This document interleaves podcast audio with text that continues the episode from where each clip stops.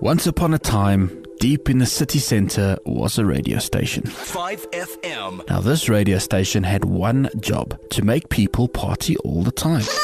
And they were very good at doing that. They had all kinds of parties tea parties, dress up parties, and pajama parties. It was parties all the time. One day, though, the radio station decided to hold a party in a faraway place, Mexico.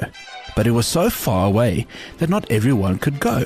Only Tundi and Somizi were allowed to go.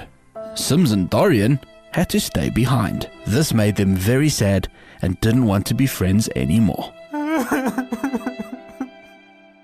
Tandy and Somizi went to the party in Mexico but felt bad for Sims and Dorian. While they were there, they found a man who lived in the mountains and made the best chocolate in the world. The chocolate also had magical powers that whoever had some wouldn't be able to stop smiling.